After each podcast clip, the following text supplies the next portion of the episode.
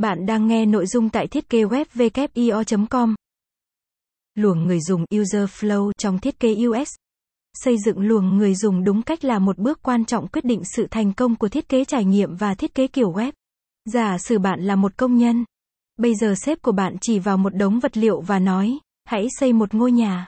Nếu bạn chưa vẽ bản thiết kế, nếu bạn không biết bắt đầu và kết thúc từng giai đoạn như thế nào, nếu bạn đang phân vân vấn đề chia khu vực cho từng gian phòng của bạn, thiết kế website cũng có nhiều lựa chọn nhưng bạn cần thống nhất chính xác cách thực hiện.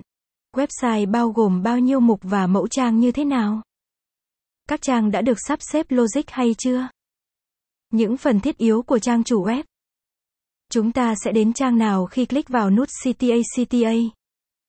Khi nhấn vào link này sẽ xảy ra trường hợp gì? Danh mục trang có vấn đề gì không? Từ blog muốn về trang chủ thì cần qua những bước gì? Do đó, bạn cần tạo luồng người dùng để thiết kế một trang web mang lại trải nghiệm tuyệt vời và giúp các phòng ban triển khai thiết kế và lập trình một cách hiệu quả. Chúng ta cần phải quan tâm các nội dung sau đây. Luồng người sử dụng hay còn gọi là U-Flow được định nghĩa như thế nào?